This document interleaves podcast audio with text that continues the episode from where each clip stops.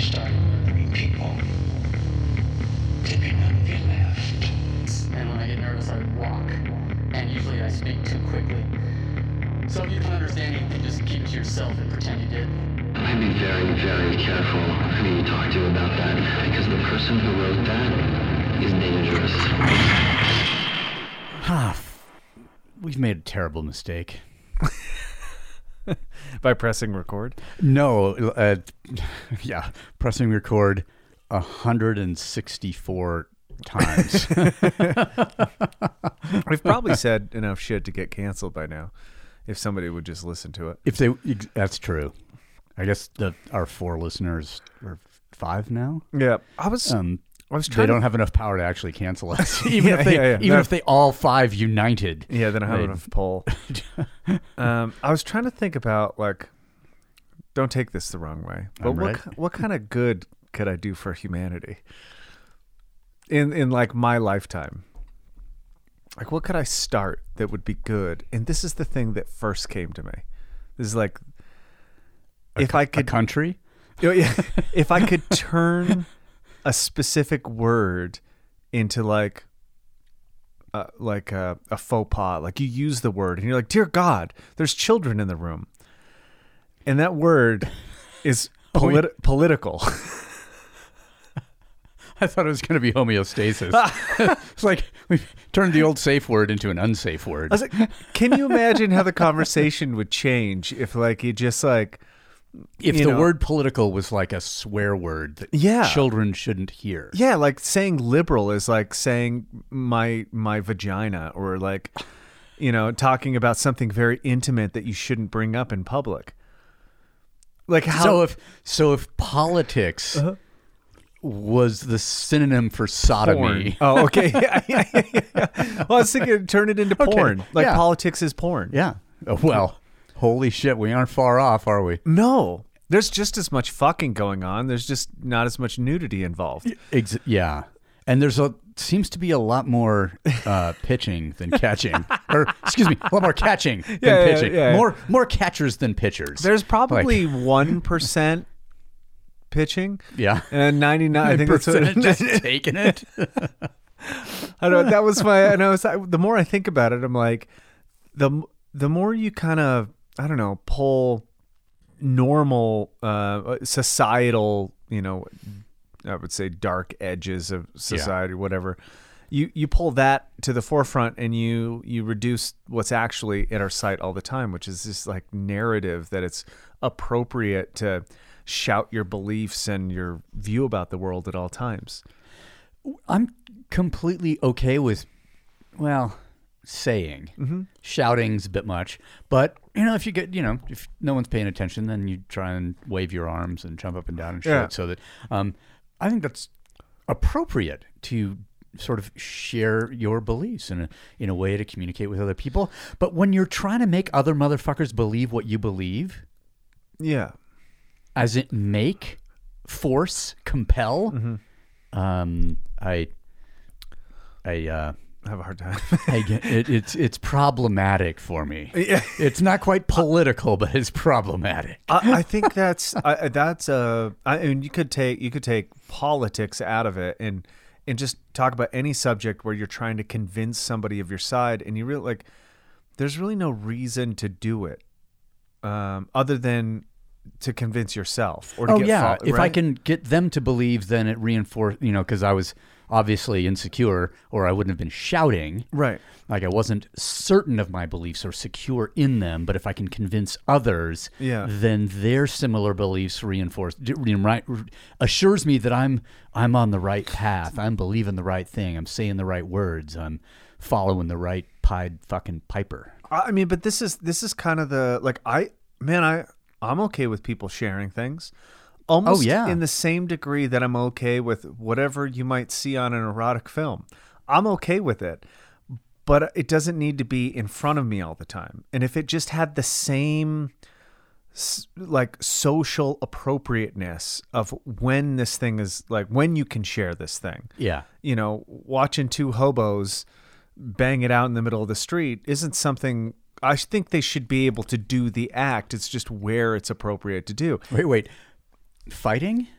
banging it out, or the other? I mean, yeah, the other. Okay. Only because we have you know a pregnant one behind our building. yeah. Apparently. so I, I mean that didn't happen in a home. I don't think. Definitely happened camping, urban It- camping, Urban, some urban camping. some urban, urban and pregnant. I don't. Um, oh, speaking of behind the building, remember we were so we went out there and we saw that big ass hole in the ground. And Oh, yeah, yeah. I was like researching, like what makes a hole that big, Mm-hmm. and then um, went back there with Charlotte the hound dog, and and she's not, Mm-hmm. a, you know, the only thing that she's ever demonstrated apparently um, in Montana any fear of is mountain lions Oh right. or you know big cats, Yeah. big ass fucking cats, and uh, she wasn't down with what was going on with that hole at all. And uh, so that led me down the road of like, okay, and since we have seen there was video of a mountain Yep. lion in the um, across the railroad tracks on the on the hillside from us, um, uh, like okay, well, how does the you know what do they where do they sleep? You know what do they do? But apparently they're not very good diggers. They're not they're Yeah. not into it. Like to find shit you know pre-made and just move in. You know maybe kill something that was there Yeah. and then move in.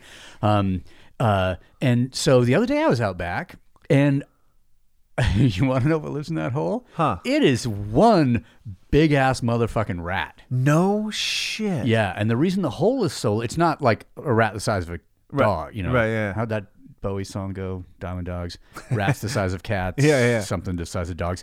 Um, anyway, uh, it, it's not that big, but it's it's dry soil, so it's just erosion. Like the more times in and out, it the hole just widens and widens and widens. Oh shit. Yeah, but this is not an insignificant rat. Like, No. like I mean, a twenty-two would do it, But maybe. but but you might it might take two. oh man. Fuck. This that is a big ass fucking That is hole. a big ass fucking hole. Lived in by a pretty good sized, cur- yeah, Holy shit. yeah. Okay. Anyway, so Do you have a suppressor on that 22 that you possibly, Okay. oh yeah, Jesus. Oh, we have a we have a fucking perfectly functioning compound bow that we could test out. that's that's true. That'd be uh, that'd be um, well, we just you just have to bait it, and that wouldn't really be fair. I mean, I could just siphon some gas, yeah, yeah, just light it up. fucking drop a hose in there. That's not a bad idea. That it's a good defense. There was somebody just posted this video. I think it was Apex Predator posted a video of somebody trying to hijack somebody at a gas station. Uh huh. Um, and this van pulls up. The guy's filling up his car, and Yeah. like thugs get out. They're running all around the car, and he pulls out the gas Yeah, just sprays lever and everyone. just starts Yeah. spraying everybody. Yeah, and they just like run, get back in the van, drive off, and drive off. Yeah, Like, there that was a fucking fantastic idea. well, so there was a hypothetical, and I think it was put out by, uh, you know, it was. I, I think it was Glover that did it. That that put this up on you know on Instagram about like, hey, you're a you know you're you're at the gas station and blah blah blah, and this happens. You know, you're you're you're you got the gas pump in your dominant hand, and so you can't access your weapon, and blah blah blah, and and asked people how they would address it and like i read through all these things and uh, you know and it took a long time a lot of comments before someone Spray 'em um, with that- gas. that, being me Yeah. um, said fucking everybody gets doused like yeah, like everybody gets covered in gasoline. it's like i saw it in zoolander that i know i know i know how this ends we know how gasoline fight ends. exactly That's actually pretty funny. yeah, there's a, well, there's now there's a video of it proving your uh, theory. there you go That's pretty good. Uh, it must be it. It would go south quick. So I think we could get the rat with that, yeah or we just let it hang out. I mean, like, i no it's cool i mean as long as it's not I mean, they breed a lot, right? I, I guess. I mean, I, I mean, I've heard "fuck like rabbits," Fuck, that is a. but I've big- never heard "fuck, fuck like rats." I have heard. Like, I mean, but there, there, they, they, there, there are plenty of them in certain places. So I they have heard must hotter reproduce. than two rats fucking in a wool sock. That's warm. That's a, that's, that's a lot of friction. Oh man. and so, what is rat style? Because you know we got you know doggy and Yeah. and we know what those religious folks did, the missionaries, and and um, that's about that's about where it ends for me. Those you know, religious just like- Jesus Christ. Yeah, I don't know what rat would be other than I don't know. I, during a nuclear winter, they breed because isn't it rats, roaches, and coyotes that will survive basically anything? Uh, that makes good sense to me. I mean, I've been Trevor turned me onto this book, uh, Coyote America, by uh, Dan Flores. Okay. who wrote American Serengeti, who is really good. And I didn't know he wrote this. It's essentially the whole book is about coyotes. This sounds wonderful. it's really actually. fucking cool. And it's like, man, how I mean, all of the lore behind the coyote is kind of it's um it's well deserved. And not not from when uh, Europeans came and kind of created their own culture around it. So they're mostly go back to like the Aztec uh, in the in the coyote or whatever they would call it, and almost all of Like their which is which is the term for clever jokester? yeah the trickster the Wh- trickster, What yeah. they're talking about uh, is Old Man America. So their deity, the coyote deity, was basically who formed the world. And, and and it had a lot to do because it's a trickster, and that's why life is so complex. That's why you die because you know the coyote was playing a game and didn't like certain. It was, it's phenomenally interesting, and one of the things that they'll see is like the reason they're you know really revered and kind of well respected is because they are so much like humans. No, so that's why we don't like them. Yeah, exactly. Well, we don't I like mean, them now, as, right? As it, it- now, that, yeah, Yeah. as as modern human beings who are completely disconnected from nature, and Yes. you know the the the the, the spiritual aspect of nature and Yeah. connection of different animals and their They- uh, expression of their uh, I don't know their their their natural inclinations, I guess. I mean, they're they're like because we uh, are definitely not always down with our own natural for sure. and i think that's kind of what it, it- the book is pointing to is like how so there's a thing called like fission fusion which is a very human quality of our ability to to be social Splitting and then also putting back together? well so yeah fi- like the one and then the many right? So the fission fusion is like isolation and socialization.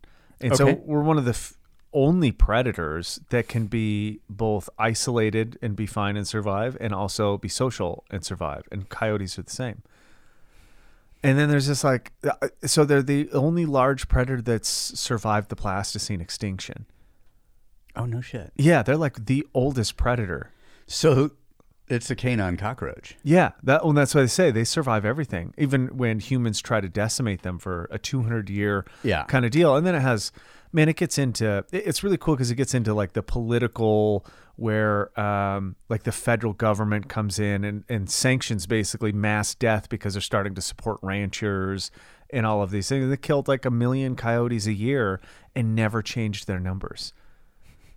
Like Because I th- there is, I think there's a thing. It's like ah, one of Yeah. us is dead. So, Yeah. Oh, you three get fucking or four or whatever.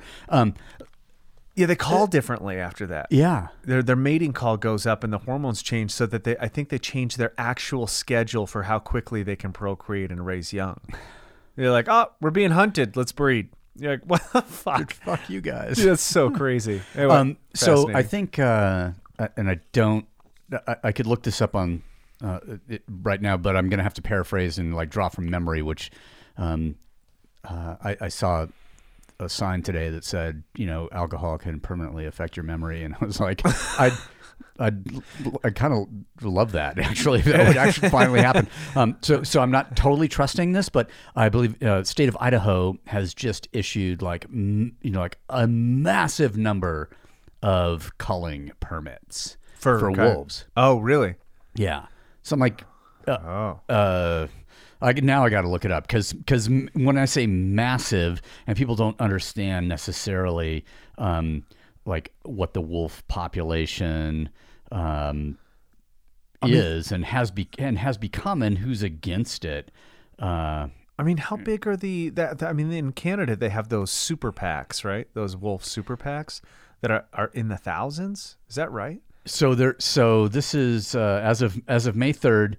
Um, let's see. So a bill was passed.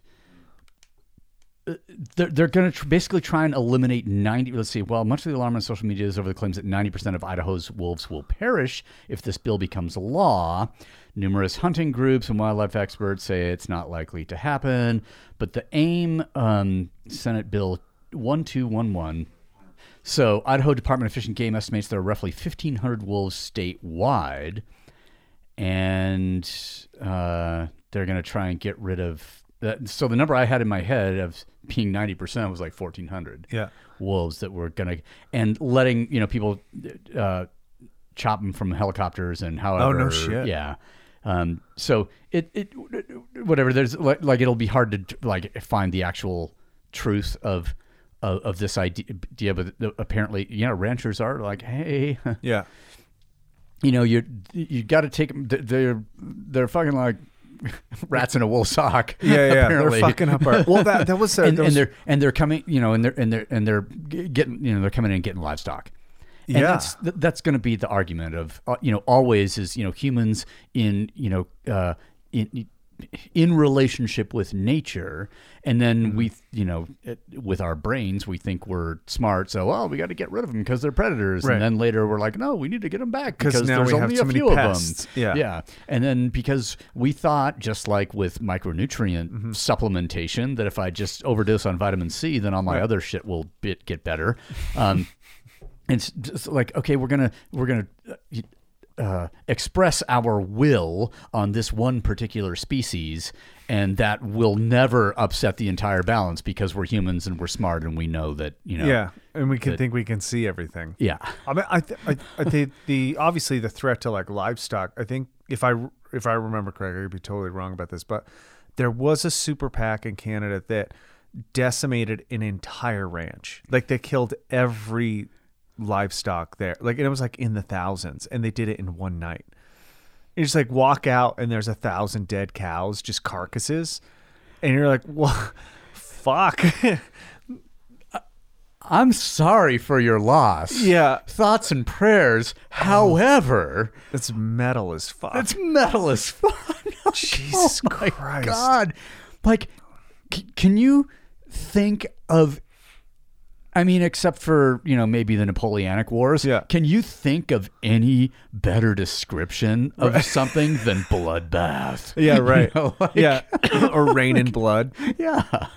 Yeah, this is kind of the well, uh, the the nature thing is kind of interesting because you're obviously there's a balance there. Obviously, most people like naturalists really started to realize it in the you know late 19th century, especially early 20th century when you started to have like pre, you know presidents that got onto this nature kick. Yeah. But apparently Thomas Jefferson was a huge naturalist. Like he was trying to preserve a lot of what was going on, and then you didn't really see that same thing until um, Teddy. Teddy Roosevelt. Roosevelt, yeah, yeah. who was like a you know bison hunter kind of kind of deal. I mean, conservationist in the true Right. or sort Yeah. of original definition of the term, and responsible for you know the creation of national parks. Uh, yeah, uh, th- uh, that was never. That and then was- yeah, which just kind of stolen deal. land? Yes. sure. I mean, I'm fine giving it back. You know, They're- those tribes are still alive. Yeah. If you guys feel bad about it, we should probably just give it back. I, I would love to watch that happen. I'd be like, see it, Puget Sound. Go back to the you know the people that were dealt with poorly, and Yeah. you could make amends. You could like all this talk about you know reparations, and you're like, You know, it wasn't. Isn't Seattle as a city? Isn't that like? Mm-hmm. Isn't the name of the entire city culturally appropriated? And shouldn't it be changed? And just like, maybe no. You know what should Hmm. happen? Um, the the same shit that happened to the you know the statues of Lincoln and stuff. I should just tear down Seattle. Yeah. Burn it. Well, Fucking bulldoze it. It might Get a not be- super pack in there to eat all those motherfuckers, all of them in one night. it might not be that far from it, honestly. I mean, I, I don't think our world Holy is that shit. far from burning. Do you know how many there was? Uh, the the number of uh, p- police officers that have resigned in Seattle. Oh yeah, After everything, they're just like, well, you're not going to support us, and you know, like uh, all this. And every time we have a, some interaction with some, Yeah. you know, segment of the population, it like turns shit for us, and they just all, qu- you know, like, oh, awesome. So what you're going to get so get because you know who they're going to hire after that? Hmm. All those incredible tip of the spear motherfuckers who work for TSA right now. they get they get to become cops in Seattle. tip of the spear, TSA, same thing. yeah. I mean, that's a that's a yeah. That, this is kind of the demise, and not to like. it just makes sense to me that, and the reason it makes sense, I think, is a our disconnection from nature. Yeah. like no one's connected to our food supply, and I think um, there's bad things happening. I, like, let's just say the the murder rate increase in Portland Oh, over the last year. Seven hundred and thirty-three percent. no shit. No shit. Well- um, just maybe it just means it was super fucking peaceful before, but Sure, yeah, it was like a utopia. Yeah. and those asshole Trumpers had to go there and start all that shit. exactly. It's their fault. it's like the amount of blame that can be placed on. Well, it's isn't there the blame is on the people who can't fix the fucking problem. oh yeah. Isn't that that should be the problem? From what I can tell. Whoa, whoa, easy, easy there, man. Well, okay, here's a here's a good one. okay. So to try to take it away from people. Yeah. Why the fuck do we have lawns? Right in, in a in a- like we're starting to be warned about an you know an upcoming drought. Uh, uh, upcoming, holy shit! It's been ten years. That uh, like the state of Utah has been in, you know, in drought conditions or Yeah. very close to for a really long time. Uh, for sure. And But I think we don't have the golf course. Like Las Vegas shouldn't fucking exist. no. The most amount of California shouldn't exist. Exactly. The amount of water. If somebody would just, you know, you know, you know, there's some dams on the Colorado River. I mean, right? Some Yeah. big. uh, Couple, yeah. Take those over. Starve California. Fuck them. Yeah, so Utah, I didn't know Or this, but Utah thirst them out or makes mo- we're a wealthy city because of our water rights, right? The reason we have most of our wealth in this state and we remain pretty, I would say, equitable, like we, we keep a Yeah. pretty good balance in the economy, is because we sell off like 90% of our water. I didn't know that. That's not going to be possible since soon because uh, fastest growing state in the fucking union Yeah. last year or two in the last Yeah. two years, something like that. Yeah. Well, Lake Powell is down to like 25%. Yeah. It's the lowest that it's ever been in its history. Mm-hmm. So it's barely being able to turn those turbines because the pressure has changed. Yeah. And so you're starting to this is what I mean by like, man, like people are bitching about, you know, what pronoun to call them. And you're like, there there's like significant problems going on. California will be on fire within two months, do you say? Oh, I think it'll be sooner. And I think you could average the burn rate and say that at least a fucking couple hundred thousand acres will burn. Um, and that is largely to do to the density of the population, but the lack of water and also the lack of responsibility from individuals living in that environment. Yeah. And when I look at it, it was like, uh, there's, I don't know if this is correct, but maybe I got the million or billion wrong. 75 billion acres of lawn in the United States, which requires trillions of gallons of water for fucking what? Like grass is the most the grass the the the, the what's it called the blue um Yeah. whatever that grass strain, is. Yeah. yeah. That is like the most unhospitable kind of grass to life. Like you're not Yeah. even you're not growing anything worth eating or even for other things that we could eat. Animals can't even eat it. Bugs can't like live in it. And so you have this like uh, it's just this like this thought where you're like why the fuck is this legal? It's seeds with genetically injected Roundup in it, so like no weeds will grow in your fucking lawn. And Exactly. yeah, And so that's like it takes chemicals be uh, in the like millions of gallons and Yeah. then water in the you know trillions of gallons.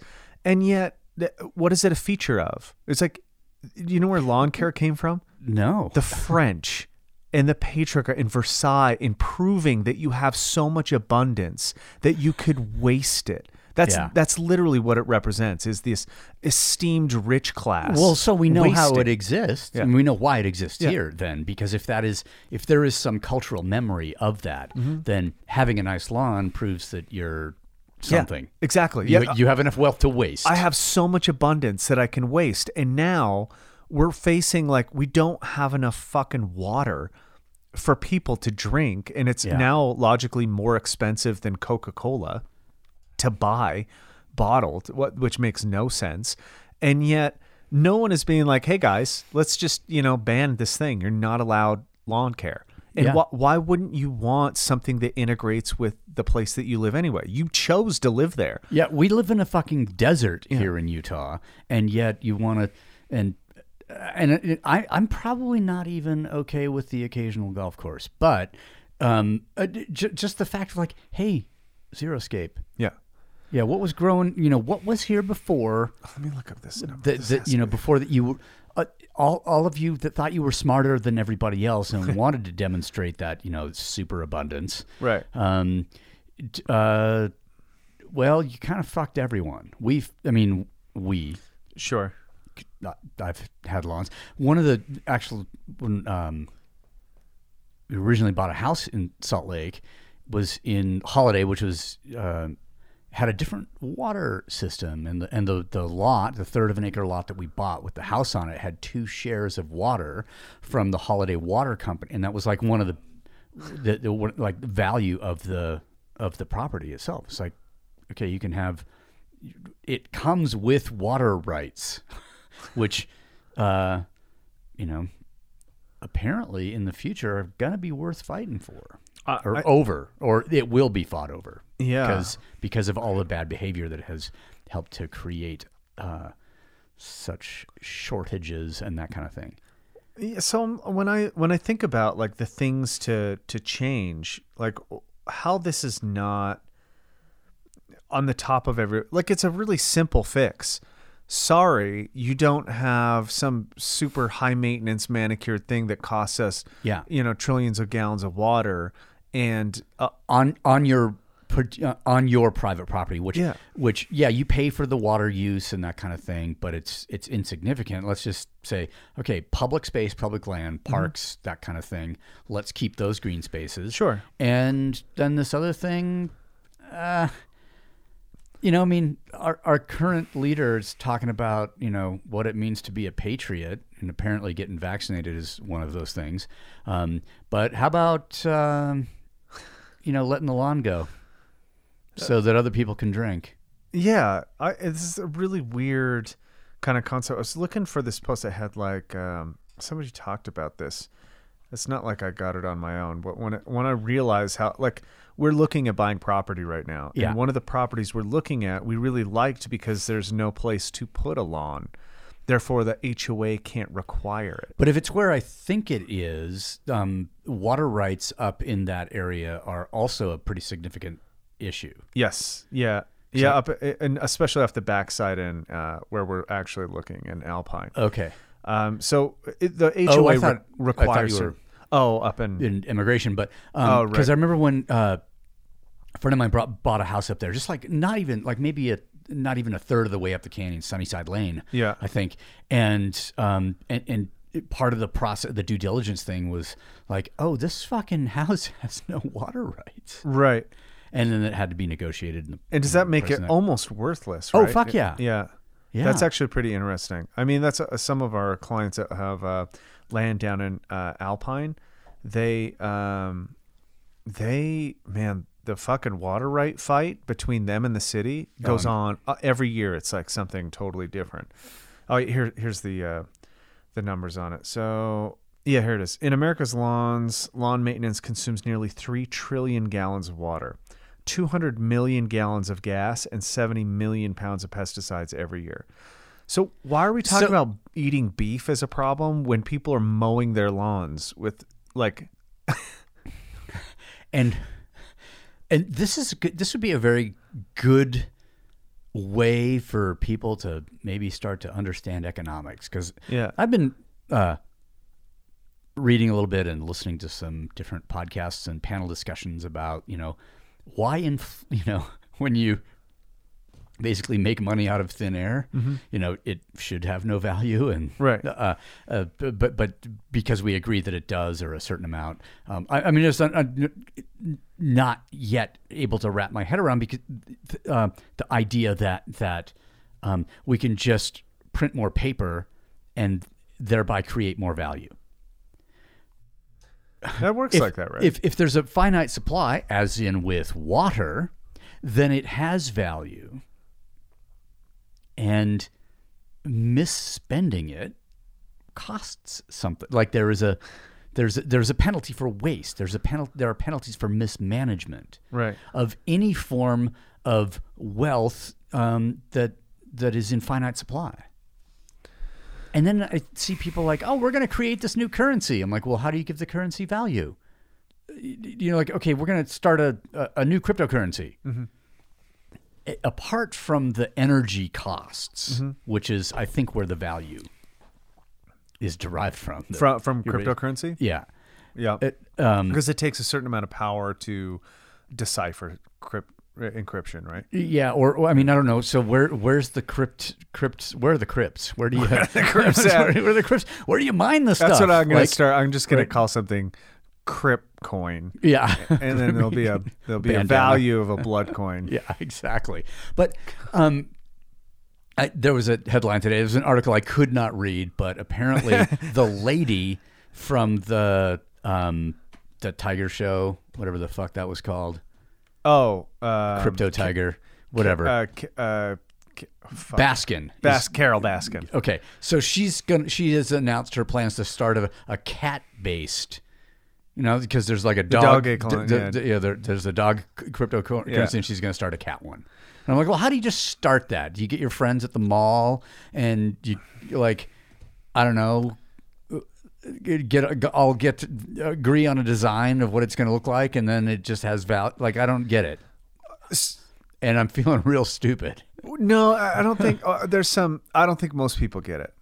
Okay. but so take out the what they call the joke coins. Okay, Right. So Dogecoin was a joke, um, and it's doing well based off of anything that gets Yeah. popular. It's like it's it's VHS. It's what whatever it is. Yeah. Right. It becomes the popular thing, so it becomes successful just based off of numbers. Generally, uh, if I understand it correctly, because I'm not super well read on it, but a, a cryptocurrency usually solves a problem. Like it usually, and, and that problem is usually um, in some kind of transactional anonymity or contract writing. You need it to be certified, and the certification process is is protected by a math problem. So there's only one problem for each transaction that can be possibly solved. So in the original, like Bitcoin was kind of the meta look at how um, the blockchain works. So you can like layer these things on top of each other so that they're you're publicly aware of the transactions. There's no you can't fudge the books. Um, that that's what made it valuable is because now transaction has a record. And then you got things like Litecoin, and they were a play off of another problem that needed to be solved. So he gets, uh, I forgot what the one, the one uh, uh, Ripple was trying to take care of international transactions between banks to get rid of their system that was in place. It was like $35 per transaction, and it takes like two days to go through. So this one was instantaneous and and it's cheap. So th- their problem that they're solving is look, we can encrypt it and make this transaction process certified so that nobody has to worry about anything. I think because of the like oh, you can just take this, you know, free code that was given by Satoshi or whatever and that that code has underlying properties of cryptocurrency. You put a different name on it and you can kind of start your own thing. It's like start think about it like this. It's like starting your own company, I, okay, right? There's a lot of companies that probably are jokes. yeah. That are like a total like they don't offer anything valuable, but they become popular anyway because they're funny or whatever. I mean, I, I can't think of one off the top of my head. Oh, Krispy Kreme comes to mind. Sure. there exactly something like that where you're like, man, that really shouldn't be around. It's not really adding any value. Yeah. But the value to that is like, well, it offers mouth pleasure to people, so that would so that's more value than what some of these jokes. But maybe somebody starts a joke company, and then also within that, you have the serious And then suddenly a celebrity is like super into it, and then Yeah. you have like some kind of fucking toxic cleansing juice product that you can either drink or wear. Yeah, I want a toxic masculinity coin. Yeah. That's what. That's the next one. Uh, the, the weird thing with that, As long as we can have a divine feminine coin to Yeah, go with it, you know. Jesus Christ. well, it's actually, hey, let's. I got a I got a really good idea for this one. Okay. Let's have toxic masculinity on one side and then divine, then divine feminine fe- on the on the other. other and you flip it, and whatever you get is what you get. That's not a and, bad And the value, if if it if it lands with the divine feminine up, Nice. it's seventeen percent more valuable. Okay. And with the toxic masculinity, I don't know. You just get fucked. These are like hit points. This is like a D&D game. That's our challenge coin from nonprofit is the divine feminine and the toxic oh masculine. My God. Yeah, rub this coin, see what happens. That's pretty good. I the cryptocurrency thing is now there's non-fungible coins. Yeah, And those okay. I do not understand where that's going. I haven't So the fellow who started the Ethereum Uh-huh, thing, yeah. a, a fairly young guy when he Uh-huh. started it. I guess he's a, some sort of billionaire now. easily. Yeah. I mean, so under Ethereum, uh, under Ethereum is now their own branch. Ethereum is different because they don't have a market cap. So you can look at this two two different ways. They don't have a, a market cap, so there's perpetual growth that could happen there. Okay.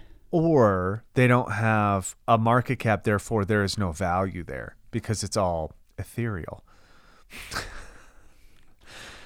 Brings me to the question of, you know, how much debt can, you know, is there a cap on the amount of debt that the Federal Reserve can create? No, which is why it's like Should- cryptocurrency makes just as much sense as a fiat currency. Yeah. In some in some regards, the Ethereum one is interesting because they their specific thing was uh, crypto contracts was the problem that they solved. Okay. So that's the I, I, you know maybe I'm wrong about it, but I think that that was what they were originally very popular for. It was like they brought cryptocurrency into the space of contract agreement, and so you could use their and I don't know what it's used for anymore because now they have a bunch that are under the Ethereum network. They have like a, what they call a stability coin, which is a coin that's supposed to mimic a U.S. dollar. So their th- its only goal is to mimic a dollar so that you can use it for actual trade.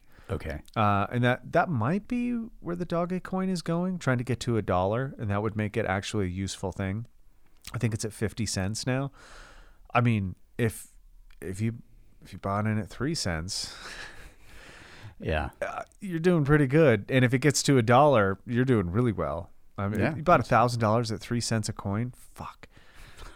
Yeah, that's some. I mean, a lot has to happen for that to work out Yeah. um, and you're going to pay huge on taxes for it. But that's a totally different story. Um, I don't. The, the cryptocurrency thing I think is interesting, but it's also kind of not in the same. I mean, it's, it's science fiction in in a way. For I mean, for for me, I I, I, I don't think anything. Well, okay. I mean, I did I own agree some with you. gold at some point, and I've got But- some silver around. Let's let's talk You know, about that because I think that's really. I think they're all fiction. Oh, Like so, well, everything is a story.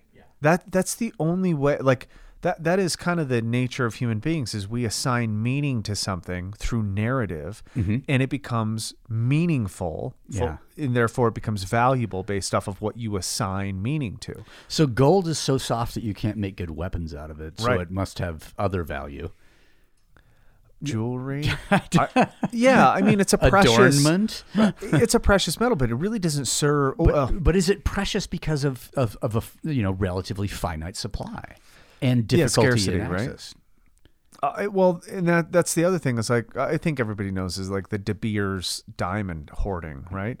Mm. Like diamonds are only valuable because they hoard ninety percent of them and don't release them publicly so that they stay scarce. Yeah. Otherwise, diamonds are fairly common. Uh, I mean, there's enough geological pressure on coal, carbon, Mm-hmm. that can create this. Like carbon is not in minimal supply. Therefore, with the right conditions, you can just have a ton of them. Okay. So there, and diamonds are very good for certain things because they're hard. You can cut things like it has a use there. Yeah. Gold, I know it's a con, uh, like a superconductor, right? So for electricity, I think it works really well, but we don't use it for that because of its scarcity. Yeah. So instead, we'll use copper or something. And if I get these mixed up, don't yell at me. Yeah. Or do. Or yeah, or whatever, or correct me because yeah. I'm. It's just like a plebeian fucking meta analysis of what I think Yeah. is interesting and I'll get to the but there isn't really anything that isn't a story right there's Yeah. you're I, I was trying to tell this to Sam because he's telling me how good his raw diet is going Okay. And I'm kind of laughing because the things that he's describing, I was like, well, yeah, I feel so good. And I feel, I was like, well, I mean, looking from the outside, you don't look like you feel good because you're tired all the time.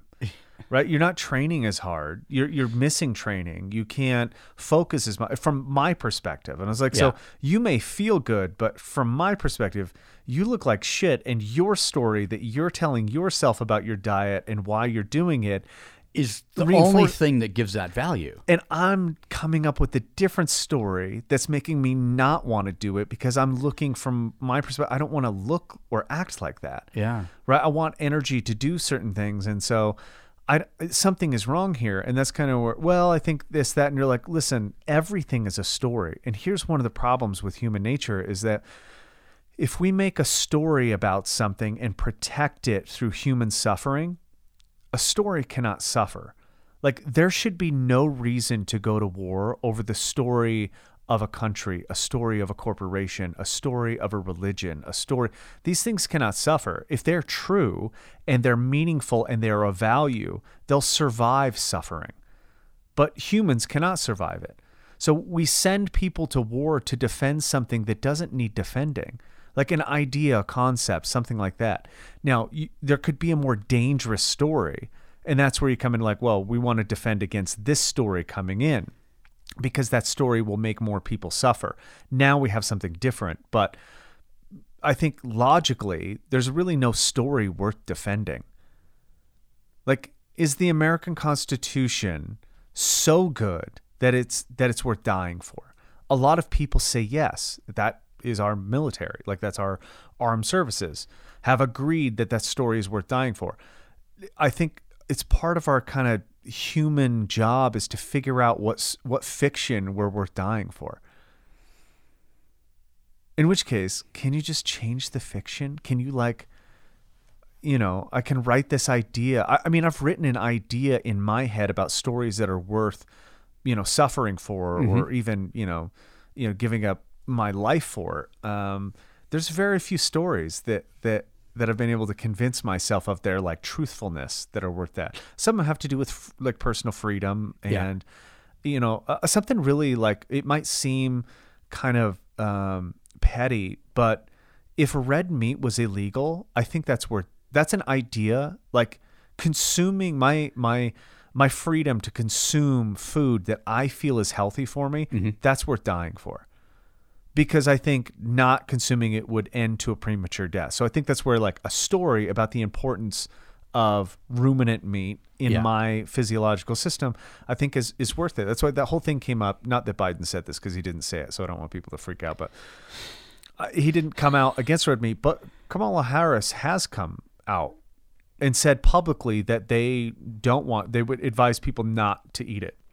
Now, that doesn't mean they're going to change laws, but it points to that direction, right? And all it is is a narrative that certain research showing that it, it causes a ecological negative function. That's the narrative that they think is going to harm them, so they're defending. So now we're just like battling stories back and forth. And I just can't get over and in my just head. and they still got those nice lawns out front. Uh, For sure. right. Well, that's that's Like- kind of like. Yeah, exactly. Why, why do you have the na- nice lawn? Well, I like how it looks. No, you don't. You like what it says about you. Exact. You like the story behind abundance and and show. Even if you don't realize it, this is in essence what it does show. It's why you have gold on your car or chrome or one of these things. Right. Exactly. One of these things that.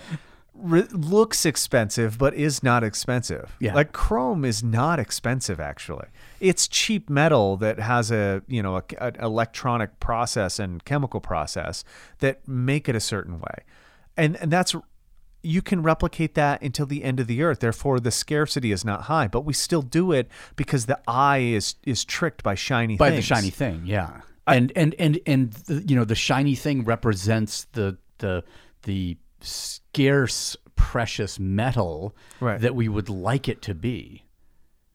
Yeah Right? Like okay, if it, if it's shiny chrome, I mean, okay, people don't um like I, I don't know which of those two penta orbs over there looks nicer. The Mm. Yeah, gold right. one or the like super shiny silver one? I, and then yeah, now now you're down to probably something that you don't realize is the stories that you subconsciously believe to be true. Yeah. about gold or shine or or or s- yeah, or silver or a red painted elephant. yeah, Which to me has since I didn't go through that process Yeah. of like discovering and reading about and everything those penta orbs. Yeah. Um, and that in the elephant you have the story behind. and I have an, uh, I have a story behind the elephant. So elephant has more value to me than the two penta orbs. I liked it a lot better when there were three, but um, I do appreciate that someone went away with one so as a gift. oh yeah, for sure. I mean that was hard for me to give away actually. Uh, I still have a prime number. You still have a prime number, you know. Where you in fact, I have the only even prime number. Yeah, that's true. So maybe it's maybe, Maybe it's now more they're valuable. more valuable. but it doesn't work the same. The three. yeah, with a with a flat surface on top. I really like yeah. things in threes. Um, and I didn't realize why until I started reading about uh, digital roots. I'm not going to get into that because it'll bore Okay. the fuck out of everybody. but 369, which has always captivated me, Mm-hmm. uh, uh, you know, as a um, tetrahedral number. Um, nine has this m- magic quality in mathematics, especially in in digital roots, where it's like one of the only numbers where um, you multiply it and its its um, its sum is the same as its root.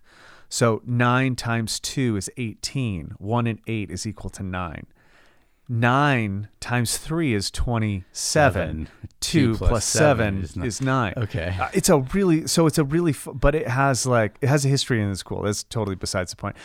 It has a cool story behind it, Yeah, right? there you go. Uh, And it's like it's fascinating to me. So when the number pops up, especially in that tetrahedral scheme, where you know three six nine to thirty is one sixty five, and one sixty five is you know uh, eleven uh, is the what what would you call it the um, uh, proof of inference from 11 to 20 is 165. And so you keep finding these tetrahedral numbers that pop up out of nowhere, which doesn't mean a fucking thing other than it keeps my brain interested while we're doing boring shit like kettlebell swinging. Yeah, Which is why I because like because you realize how what a dead end the Fibonacci sequence is, yeah, yeah, kind of. I'm.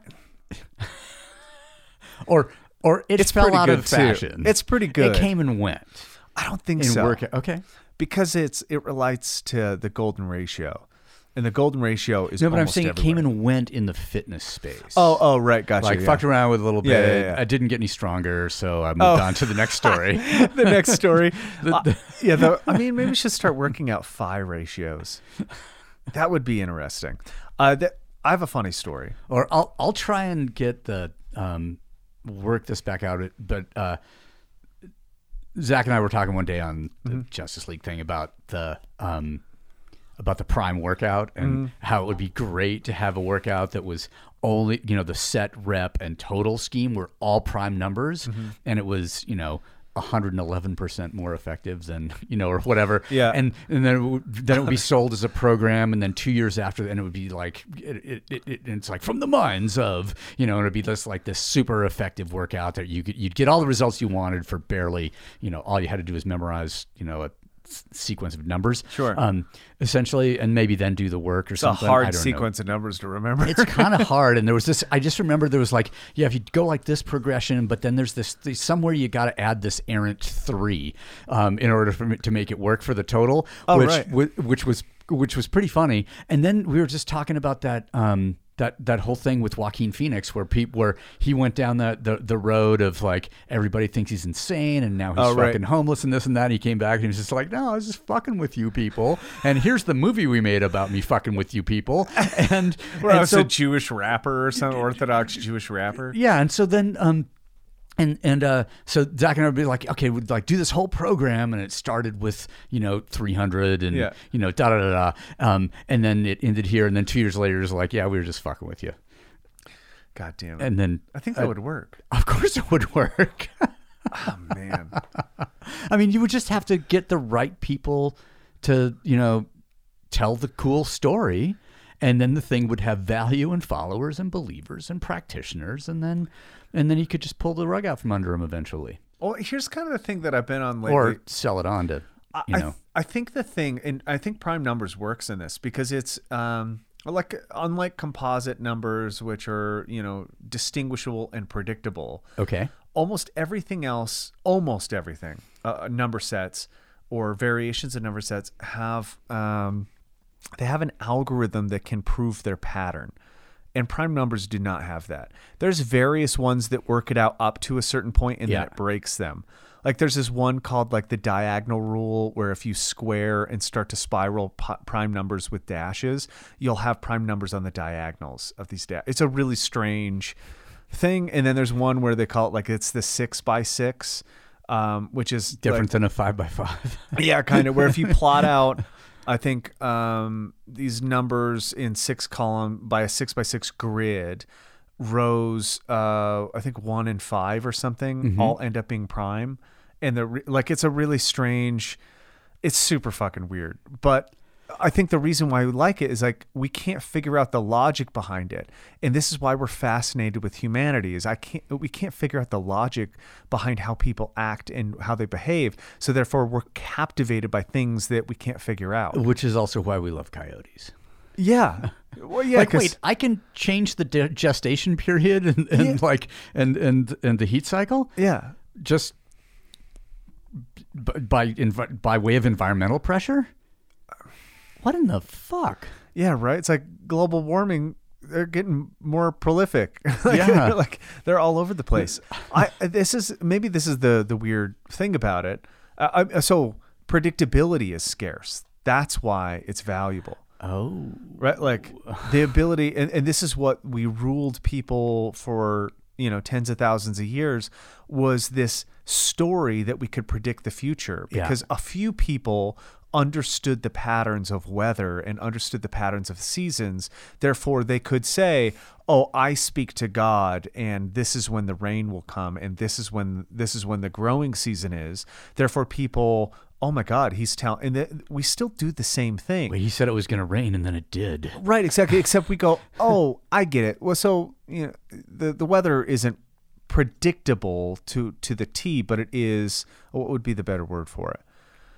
Um, there's assumptions you can make about certain environments that give you a heads up on But- what's going on. So, but but I think that that that a little bit the lack of predictability um, comes uh, occurs with granularity. You like zoom out and you go, oh, in this season it's generally like this, but you can't go zoom in and go on this day, Right, yeah, yeah. or in this hour it's going to be like this. It's like, oh, I got to step back a little bit and Yes. take a make a general view, and then it can there can be some predictability.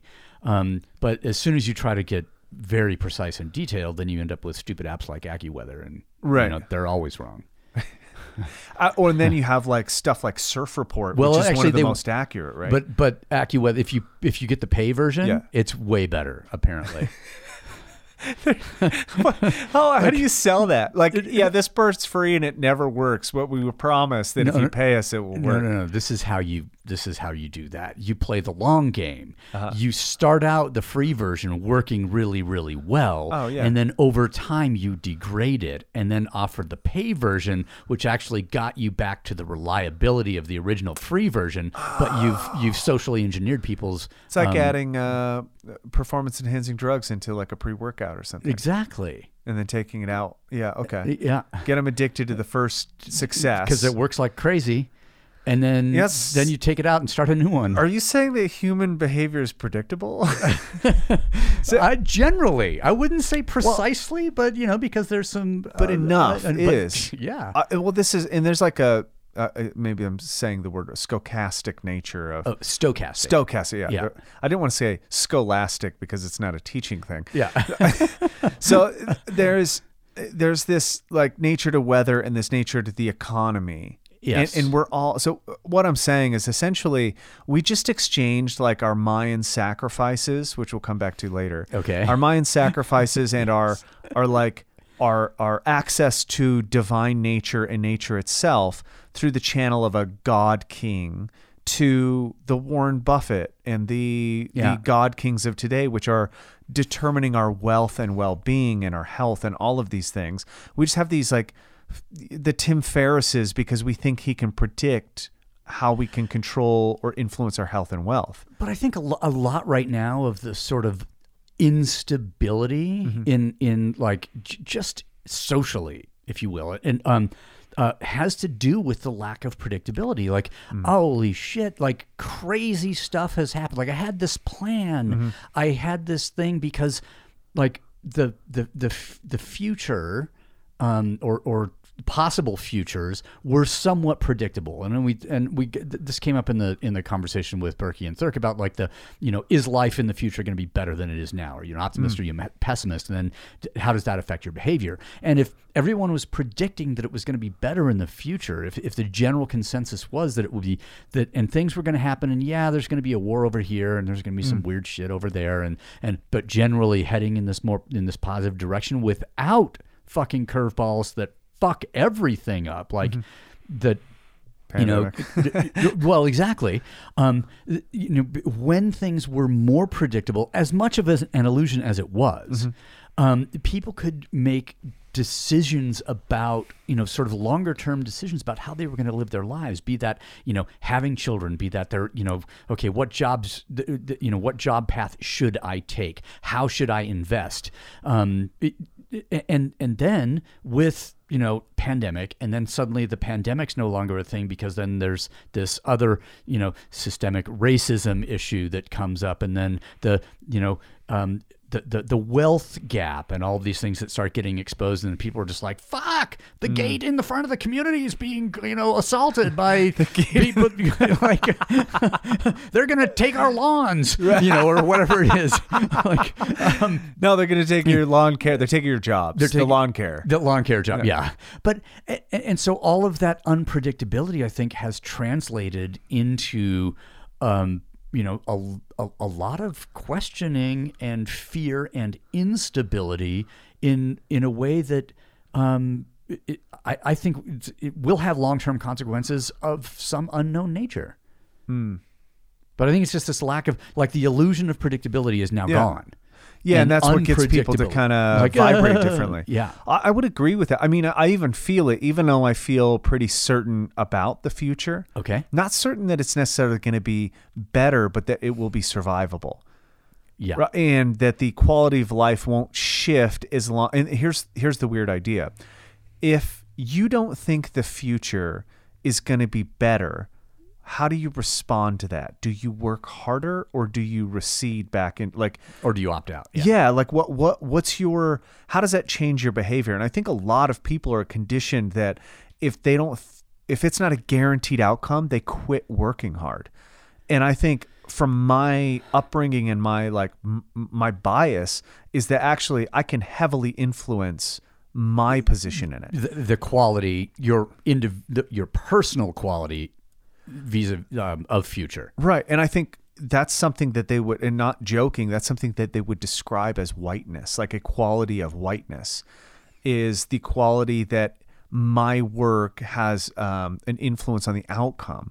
And, and for like compassionate reasons, I can kind of see how that Yeah. makes sense, right? Like, you start to paint this picture where you're like, oh, when I interact with a police officer, I know it's going to be an a, a, like it will be a fine interaction, even though I don't like police, and even though like there's there's not a chaotic thing that happens there, but whether that's true or not just has to do with your perception of whether it's chao- chaotic and then how I act on that chaos. Mm-hmm. Right? If something becomes chaotic, we all kind of get weird and we don't behave our normal selves.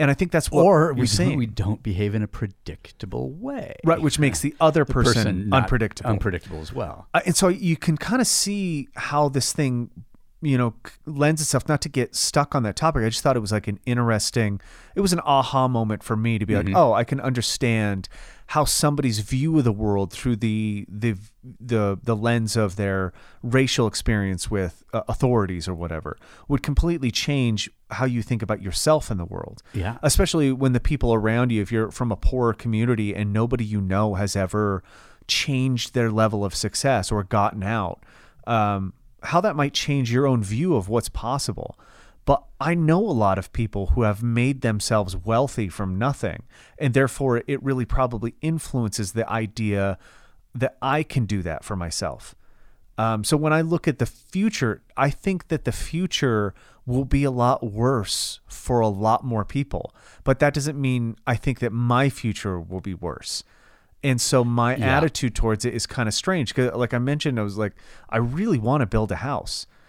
Um, for a couple different reasons. One, the investment wise, because the property value in Utah is changing dynamically. Um, the the hard part is the shift. So if I buy property, and I've talked to a bunch of people about this, they're like, buy it and hold. Do not build right now because the building costs are like thirty to forty percent Uh, higher than the yeah. normal. So you like the the idea to build a house isn't just to have a home that is yours, and it's definitely not a feature of abundance. It's actually a feature of like hyper efficiency is what I'm looking at. Like I want all of the things that I need in one place, so that you know if things get worse, I will be better off. Okay. I can grow things, you know, be around, you know, cleaner air, stuff like that. That's kind of how I'm thinking about it. Um, and it's kind of a strange it's a bet right you're like i'm betting that i could be able to pull this off but if i'm wrong and prices start to they keep escalating uh, i can't bridge that gap So in an un you know in a question based on the unpredictability of things and especially human behavior, um, so population in Utah has just has been increasing uh, quite a lot. Well, I'm just going to go in the last two years. yeah um, more so in the last year. We haven't had, and so more people, more cars, mm-hmm. more consumption, more pollution, mm-hmm. especially air pollution. yes. We haven't had a bad three week long inversion here in the last two years. and it'll be really bad when and it it's gonna when it comes you know next time it happens let's say there's gonna be and it, you know it does happen in the summertime and um but it's it's more interesting In so the to speak yeah. when it happens in winter you know when they get just a little bit of early season snow on the ground Yeah. to stop the radiation and and and uh uh, and that sort of thing, and then so it's often like late December, early January comes, Yeah. sits in for three weeks or whatever, and it gets really fucking bad and poisonous Mm-hmm.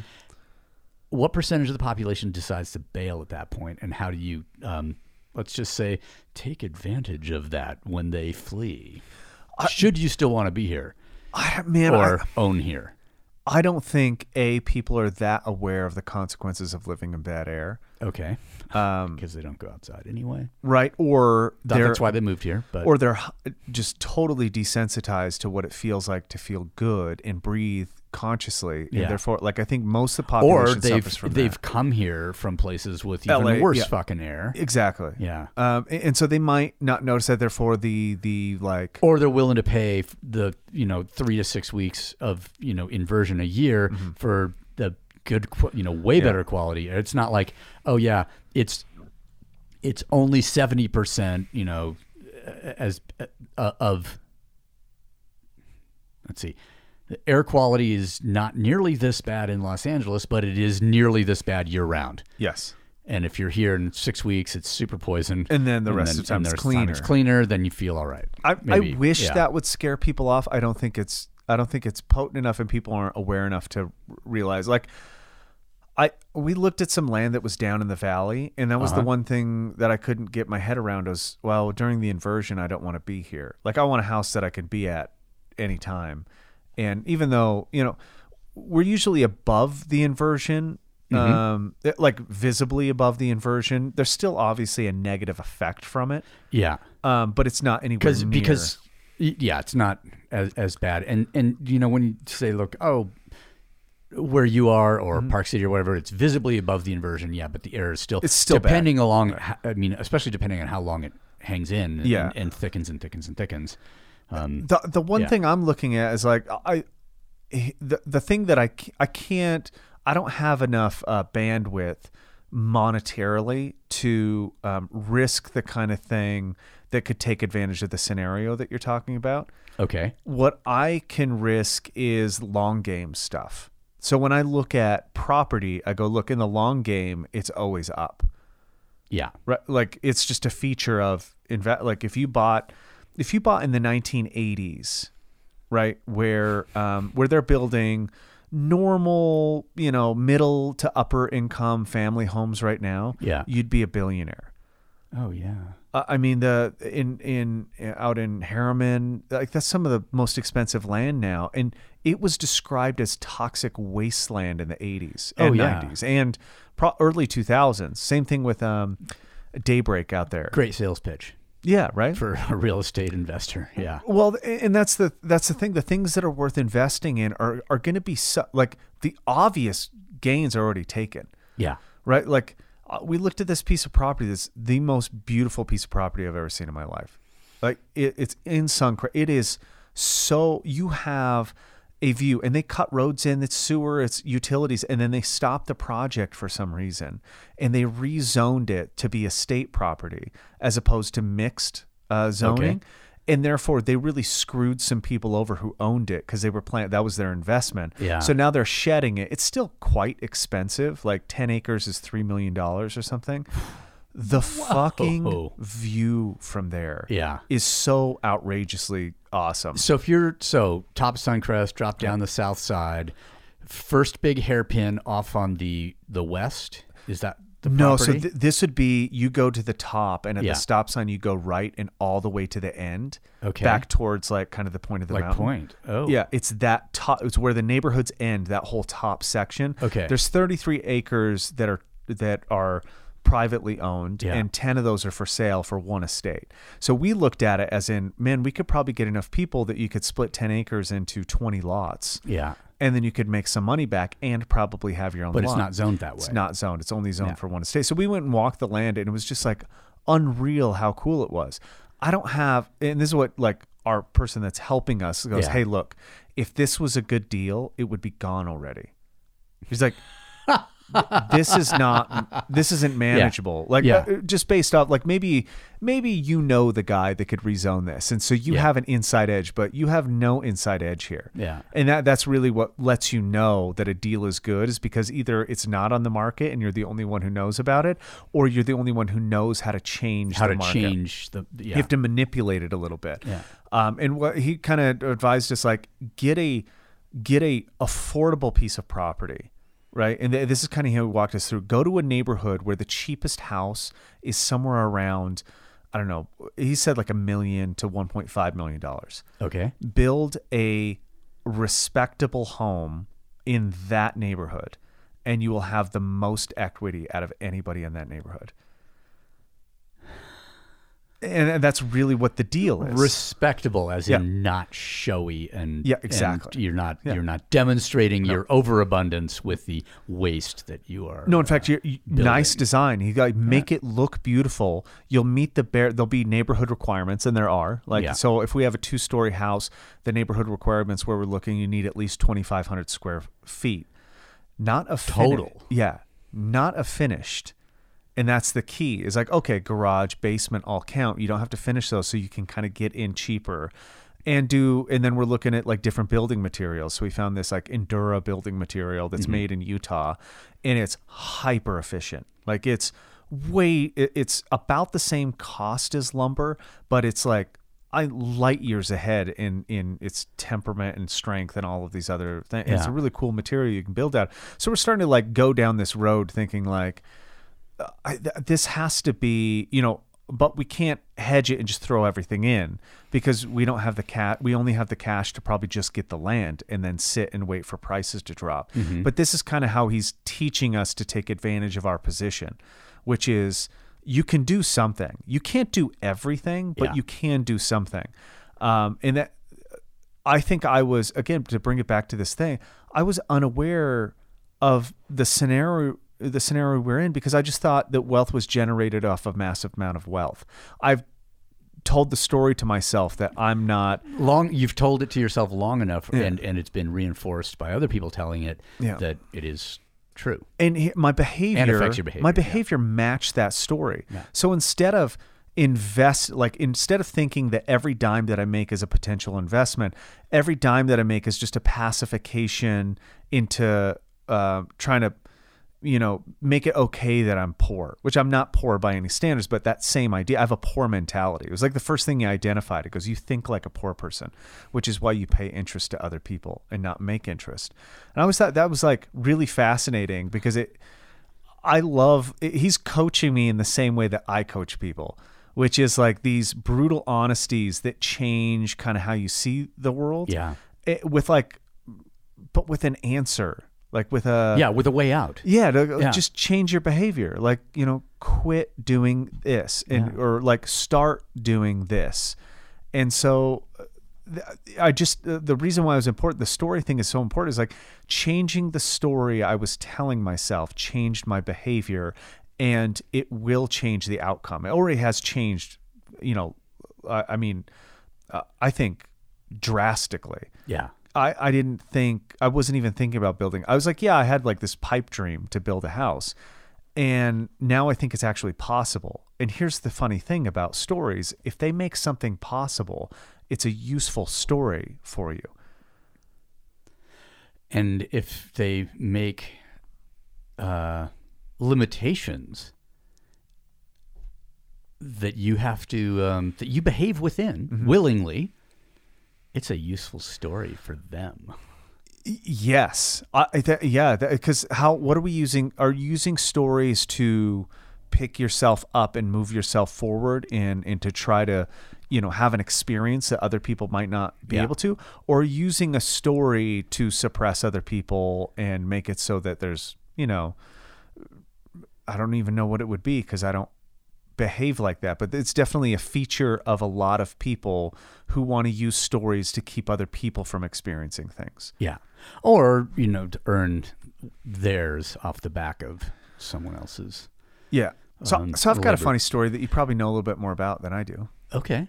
Um, there was a Leica lens that had an imperfection in it, Okay. and it caused this flare, right? This this light light Mm-hmm. flare that would result in a aberration, Mm. but it it looked almost like divine intervention in a photograph. But Yeah. Leica, being the perfectionist Germans that they are, they recalled this lens because "Oh, we are perfect. We don't. Yeah. that was sort of German Russian. Oh, but, sure, you know, yeah. yeah. I get mixed up. yeah. I've been watching a lot about uh, the Bolsheviks. So Okay. the so there there was um, this lens, and they recalled it, and then actually really nobody sent it back, and that it made it kind of one of the most valuable lenses based off of a mistake. Yeah.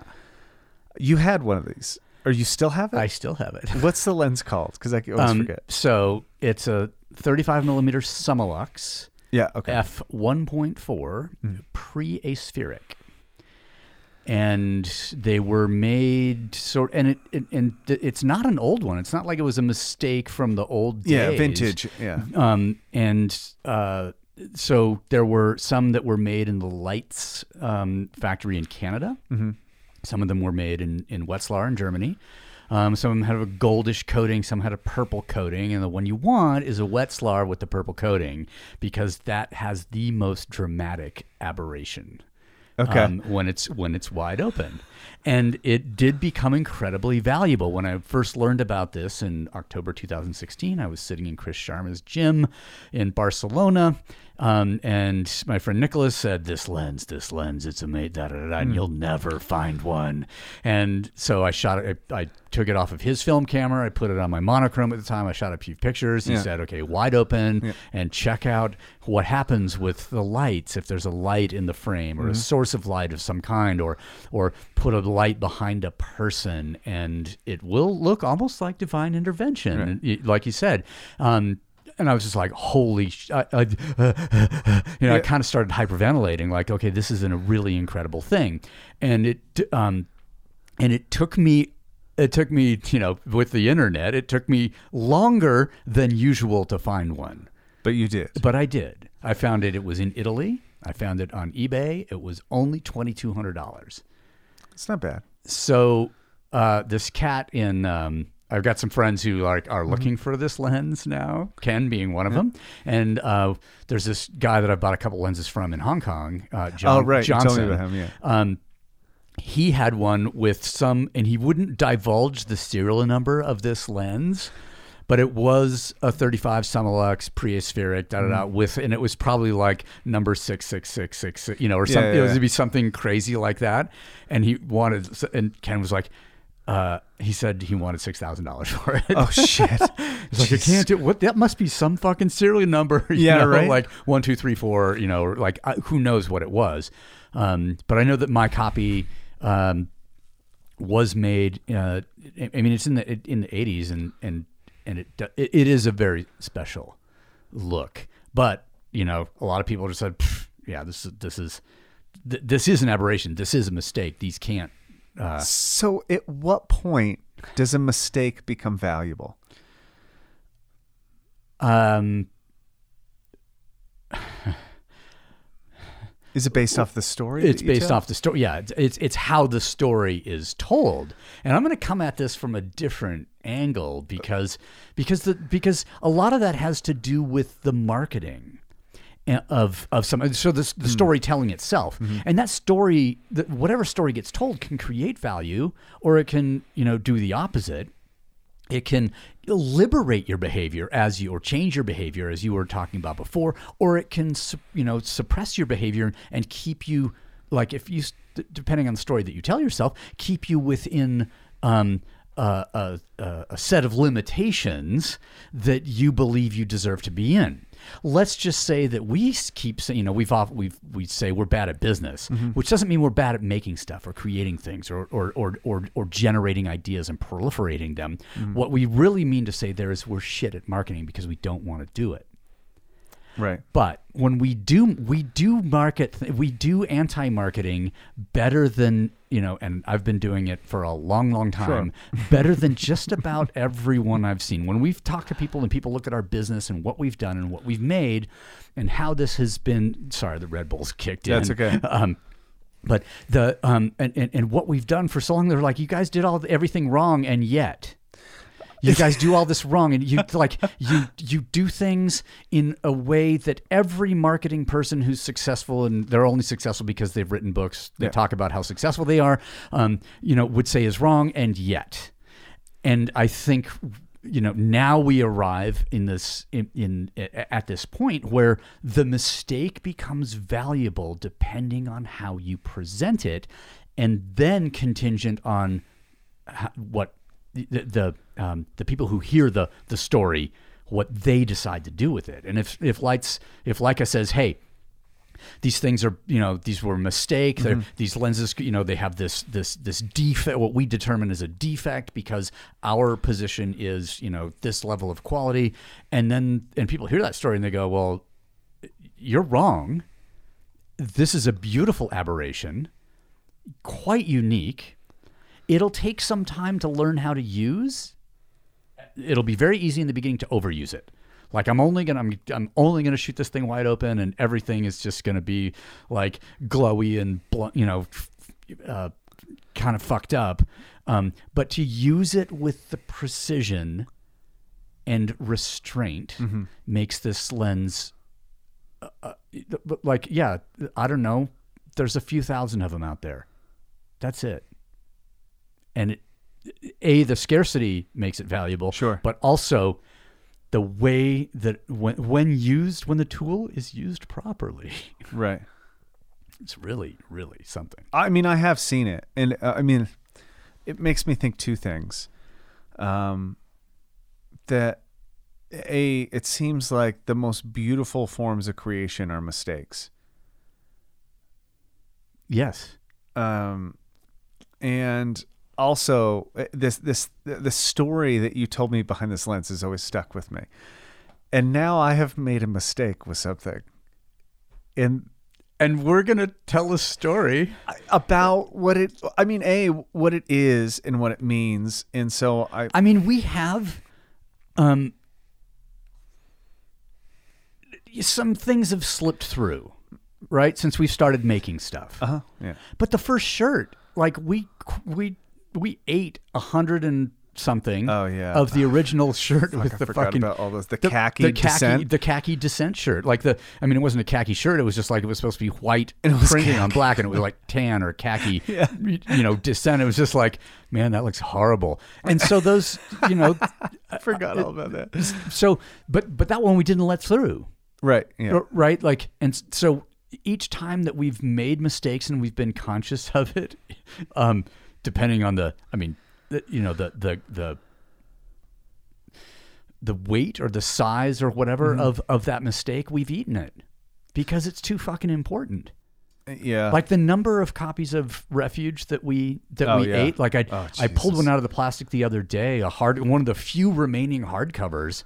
Um, that you know held back or whatever Yeah. to give to the guys at Essential Photo, and I pulled it out of the plastic and opened it, and like one of the pages is to- inside is Yeah. torn, and I'm like, "Fuck!" So Yeah. it's in the trunk of the car right now. Is gonna I don't know, I'll probably just take it out and put it in that rat hole out back or something, because it can't be out there. Like Yeah. it's a, it's a bad example, and so the number of of copies with you know that we ate due to manufacturing defects. oh um, Jesus! Or the ones that we've had to fix. or the ones that had, had to get fixed or, or whatever. You know, it's just like we, it's why the podcast studio is the way that it is because quality is super important to us. And we, tr- and although we, you know, and, and then we own the mistakes that we make. Yeah. And now we're going to allow some other people to maybe own this particular mistake. Yeah, and this is I thought about this a couple different ways. So the first mistake was in in my excitement to get the idea out was the first mistake. And the I had two concepts that we wanted to print t-shirts on, and the first one was done and we had this deadline and we missed both deadlines anyway. So it was fucking totally pointless that this mistake happened, but that we, we rushed Yeah. and in the inorganic uh, relationship with time, um, mistakes were made. and and I, mistake. and I do and this is this is a reflection about something the mistake that is apparent is not the mistake that I see which was the overall Oh, yeah. concept right No, what you're what we see is the is the symptom. It's the Yeah. It's the signal. it was rushed Yeah. and that was the mistake was to to try to make a time cut in order to think that I was progressing some way like oh if I can get this done by this then this will line up I was trying to free myself from further constraints or just with the constraint of having to finish this thing even though I wasn't ready to finish it and in doing so I bought myself more work and more time so I So you thought you could control something yeah that was going to happen naturally anyway, and by pushing it along at a greater rate of speed than Yeah. was tolerable, um, I, I fucked up ouch. I, so and here's the kind of funny thing. It the fuck up is an extra word in, in some of the writing that's on the back of the shirt. The, the the shirt is labeled a sacrifice shirt. Yeah. Um, and it depicts uh, Trevor did the art for the front, which is the you know the nonprofit mask, the the skull that we're using. Yeah. and he did a Mayan death ritual mask on it. So it's like these layers that are. Uh, when he first showed it to me, it's not what I asked him for, Yeah. and I was like.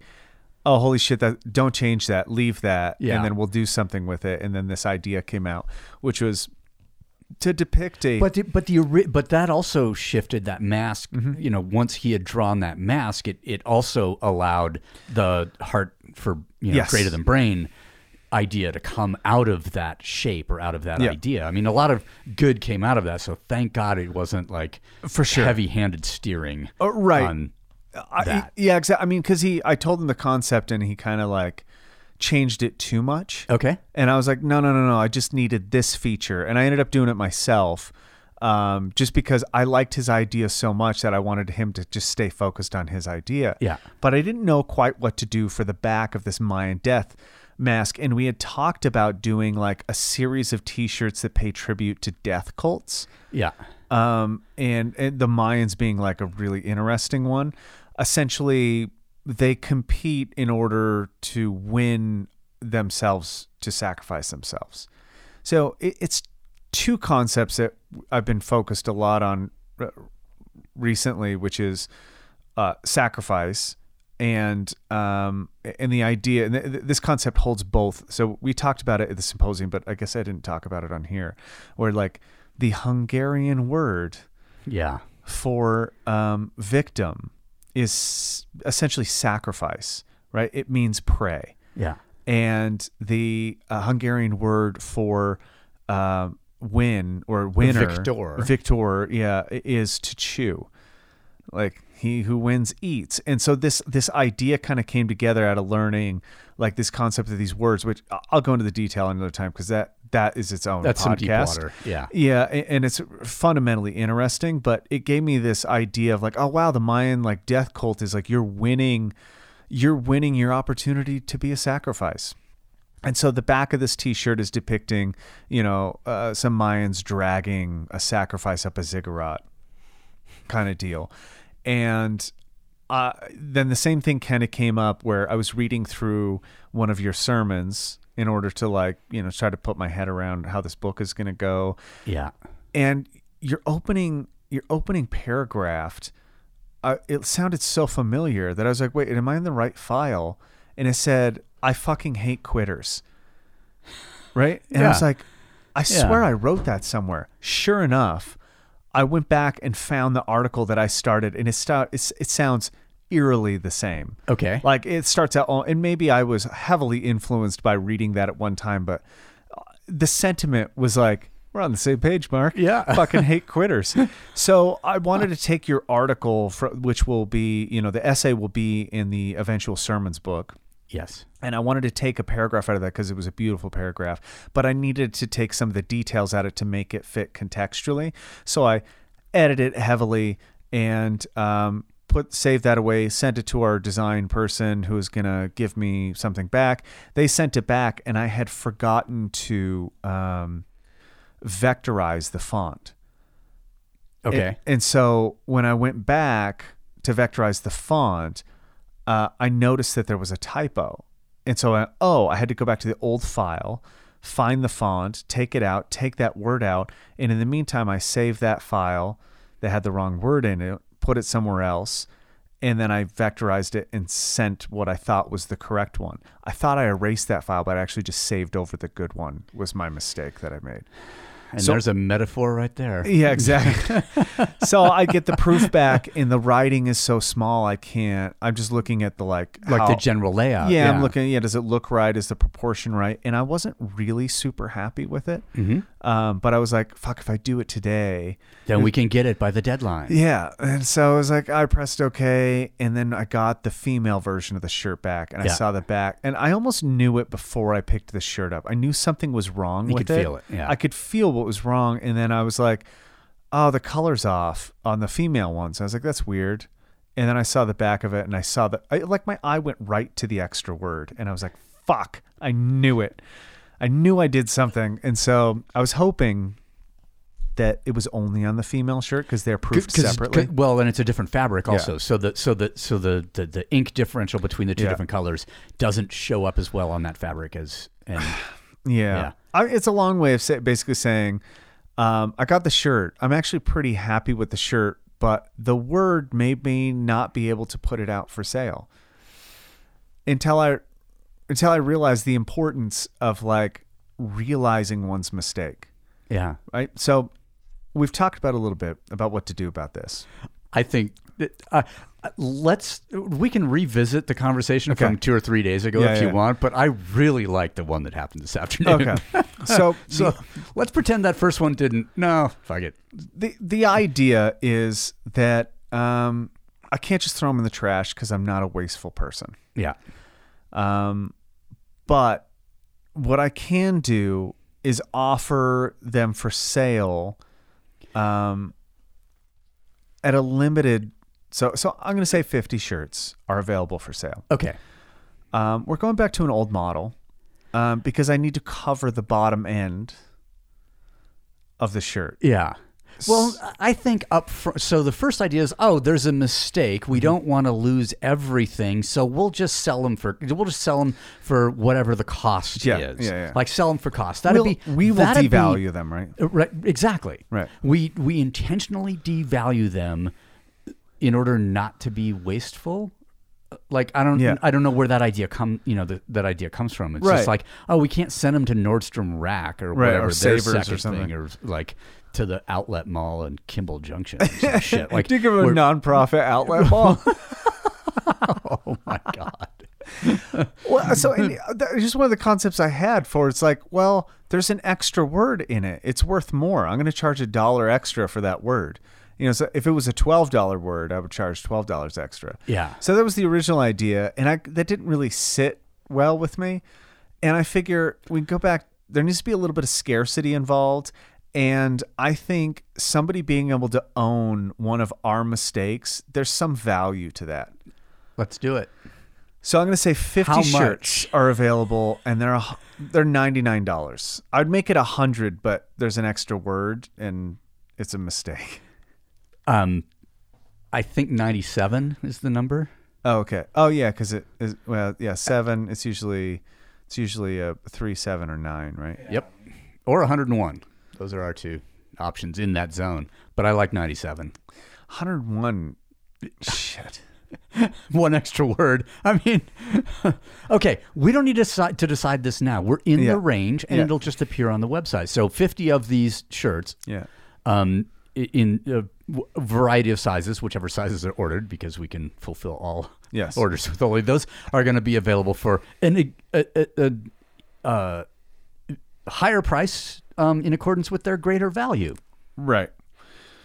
Scarcity and um and a mistake and what we're learning and a and a hu- and a really like ninety minute rambling story to get here. I had to take a long time. But I mean, we started with mistake, yeah, sure. and we're going to end with it. it took me a long time to ra- like i'm still wrapping my head around like the importance of the mistake like Yeah. we're not a big company and that thing like just spending something like that in order to get a product so that we can keep it going and keep like ideas generating you can mess it up so quickly Oh yeah, it's it's a huge um, tax. It's not like a company that can you know uh, incorrectly print a million things and just write it off their taxes. exactly. Abs- absorb the, the that hit. Yeah. in some loss, and I and there's something humbling about Or like get- how careful we are about what we do. Or just ask the freight company to dump the container at sea. Yeah, yeah, exactly. Like we got the samples, they're all fucked up. yeah, Lose the shipment, we'll make the insurance money back. Yeah, exactly. There's like this stop loss kind of deal, and maybe this is to a degree some stop loss, but I actually, if somebody's wa- I it'll hurt every time I see it actually Oh yeah. because I'll th- like Erin has it already and she wears it, and I can't even look in her direction when she's. I haven't pointed it out to anybody Yeah. about the new shirt, and she's the only one who has. Oh, Blair has one too. Yeah. Um I figure this is the best way for me to learn my lesson about rushing and being careful, which I'm usually pretty careful, but I obviously got careless somewhere. So I think you know, as soon as we stop recording, Mm-hmm. Um, we're gonna go into the kitchen, and I'm gonna put your hand on the burner, and you're gonna tell me whether it's hot or not. Fair enough. All right. Well, I, I won't. Um, I mean, I need you to keep typing, so we'll do the palm, not, Yeah, the, yeah, yeah. not the fingertips. yeah, I don't need the gonna- I don't need the palms. yeah. Anyway, that's that that's it. so That's what I got. Mayan Death Cult. Yeah. Yeah, it's gonna. I fucking hate quitters. It's a But- pretty, it's a pretty good fucking shirt actually. Yeah, but the biggest lessons come from loss and uh, and the making of mistakes and and sitting with those mistakes. Yeah. And if um, you know we find 50 listeners to help us out with this, then a it'll, piece of it'll our mistake bas- history. bas- basically reinforce the making of mistakes so that we plan to do them in the future and see if people pick up on them. but then it'll be intentional, so it won't be really a mistake. And I mean, I'm a little bit- essentially everything that we sell is a mistake. Like that's how we're able to write about it, right? or or is the result of Having made mistakes. having made mistakes and, and, and learned lessons Yeah. thereby. I, this is just like you know a couple steps before being printed material in a book that I would have learned a lesson some other way. So You know, it's the same. the thing that has the re- recent output that had me scared the most, and I went and double checked so many times, is um, the rejects um, sermon zine. Was that the QR codes would lead to the wrong, Oh, like the wrong yeah. places, um, uh, which now it's out and they all work and they all Yeah. yeah, um, and they're they're they're all useful.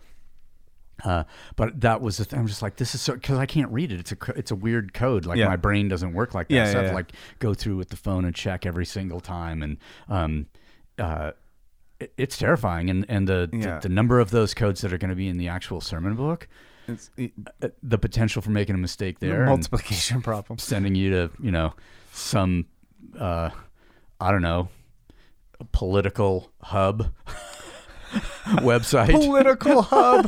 Holy shit! If that URL is not taken, no you kidding. could do even the same writing, the orange with the white. yeah, and it's nothing but just like cosplayers Yeah. of politicians just getting fucked.